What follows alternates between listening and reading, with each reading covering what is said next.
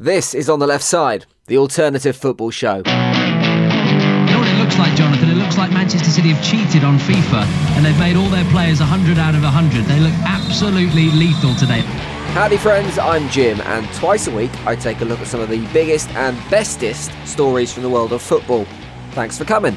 Please make sure you have subscribed to this show so you get every podcast as soon as it's ready. Done it? Good. Let's go. I want you to think of the single most ridiculous thing that you can imagine happening in football right now. Um, Got it? Well, I can guarantee it won't be as ridiculous as the news about Paul Merson this week. The xenophobic part time Gerard Depardieu lookalike is planning a return to football, not as a manager, not as a pundit, as a player. Merce is putting his Sky Sports Soccer Saturday stint to one side to pull on his boots once again and turn out for the Welsh third division side, Caerau FC. Hang on, what was that? A Welsh team? Isn't he an Englishman? You know, English with caps for England?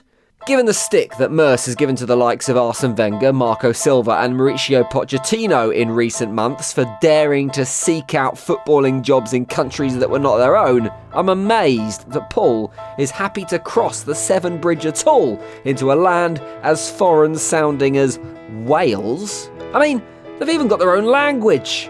It's so foreign, in fact, that he has to wait for international clearance before he can even consider pulling on his boots. The former Arsenal man has one week to get match fit for the big game, which, given his current appearance, I'd suggest you'd get similar odds on Leicester City winning the league again, the Ashes, and Wimbledon, with the Chuckle brothers up front. Down the wing. To you. Me. That said, I don't think expectations in the club are too high. Even the chairman, who has sorted out this deal of the century, doesn't seem to be that excited when he was on BBC Five Live. You got Paul Merson playing for you. Um, what a coup this is. indeed, yeah, good. The words are positive, but the voice can't hide the inner sadness. Yeah.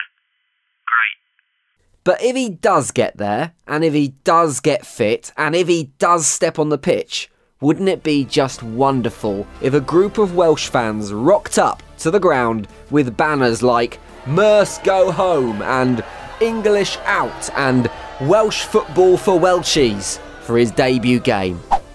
In fact, even more than that, I would love to hear Paul Merson giving his own appraisal of his big move on Soccer Saturday. they come over here, Jeff. They take our jobs that the local kids would have given their right arm for. Will he grab it, Jeff? Caerau are a good club, yeah, sure. With a good stadium. Been there, love it. But really, what does he know about lower league football in the Welsh Valleys, Jeff? What does he know? But what could potentially be more ridiculous than a 49 year old Paul Merson running around the football pitch, hopefully in one of those skin tight Kappa shirts, is a new change of rules by football's governing body. They've decided to have a go at reducing the amount of boring friendlies in the footballing calendar. Matches that garner as much excitement as Jose Mourinho backing his bus onto the Anfield pitch this weekend. But their new concept of the Nations League may just be the most overcomplicated footballing tournament in the history of mankind. Football's a simple game, right? You score more goals than the opposition and you win. Nice. Well, forget all that because from next year, it's all going to change. I've spent some time reading through the finer details of the format now, and words like coefficiency, seedings, and UEFA Euro rankings made my eyes bleed. So we have passed on the responsibilities of explaining the Nations League to the most intelligent man in the universe, Stephen Hawking, who has been holed up in the on the left side office working exactly how it's all going to work. Let's see how he's getting on. Just down here, uh, this door, I think. Steve, how's it going, mate? I can't take it anymore. I can't do this. I don't understand. It's just so complex. It doesn't make sense. Why? Why? Yeah. Can someone get him a Why? glass of water or something? The headline is that there'll now be a new league based competition for England to compete in and inevitably get relegated from. However, this system won't replace the current World Cup and European Championships qualifications. That would be too simple. Essentially, UEFA have replaced all the meaningless friendlies with a meaningless league system. Well done. However, if you do well enough in the meaningless league system, you could get a backdoor entry route to the European Championships, which now means it's entirely possible that 36 countries from the 55 eligible countries will qualify for the 2020 European Championships. In other words, all those pointless qualifier games that no one has any interest in will now be part of the proper competition. Yay! It also means that, very profitably, every single half decent footballing nation in Europe will never miss out on the finals again.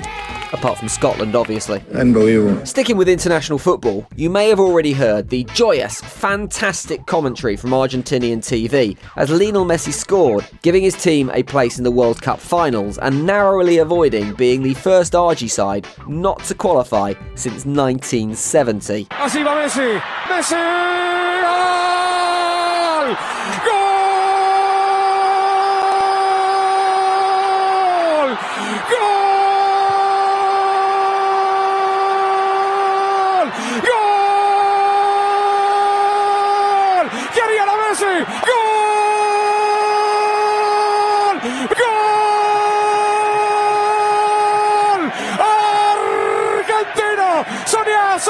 ¡Sonia! ¡Sonia! ¡Vivi! ¡Vivi! ¡Vivi! I think he's shouting goal for about 35 seconds there. 35 seconds of pure joy.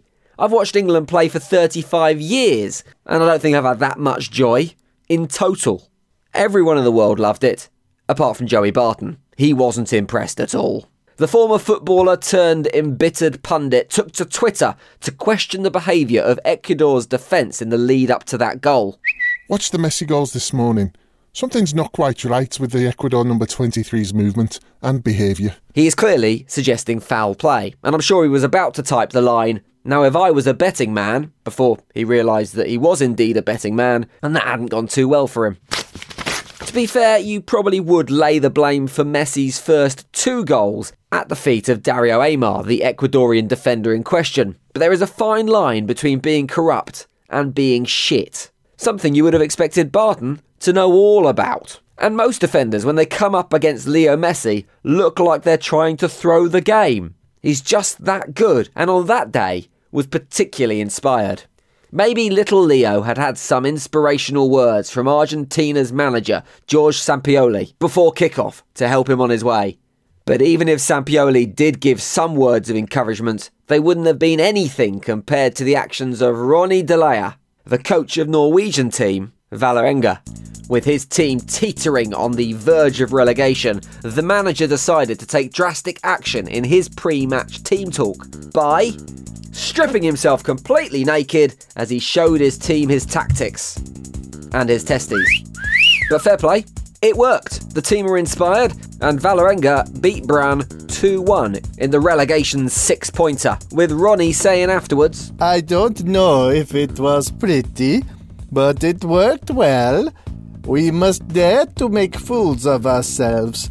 It must be on the pitch as well. Well, if that's the secret, and it comes down to making fools of yourself to win, Crystal Palace are the hands down experts. Who knows, maybe the Eagles' shock win over champions Chelsea this weekend was down to some very special motivation from Roy Hodgson, having taken the advice from his Norwegian counterpart. Well, boys, feast your eyes on this. Actually, I'm not sure I can cope with the mental image of Roy Hodgson gesticulating and testiculating wildly as he tries to explain to Wilfried Zaha that he needs to kick the ball into the back of the net. I bet he looks like a melted candle. Blah. In fact, I'm not quite sure the whole story rings quite true. It sounds like one of those excuses you'd make up if someone had accidentally walked in on you and you were standing completely naked in front of a football team. Oh, hi, yeah. I'm just, uh, motivating the team. Hang on. Maybe that's what Wayne Rooney was doing in the back of the Beetle last month. He was just motivating his fans.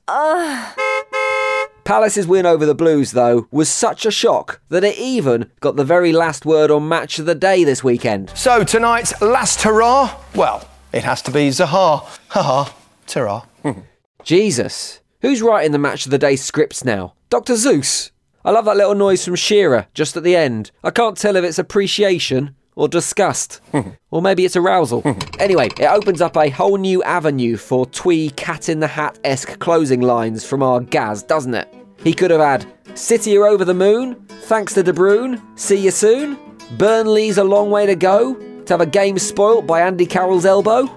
Or even, Tom cleverly made the Hornets shout, now to Arsenal TV where they're chanting Wenger out.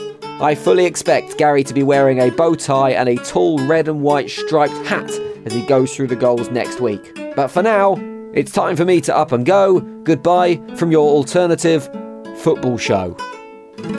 Kill me now. right, that's it. Nothing else to report. We are finished. If you've hit subscribe already, then well done. Gold star. You'll get next week's show as soon as it's ready. If you haven't done that yet, you disgust me.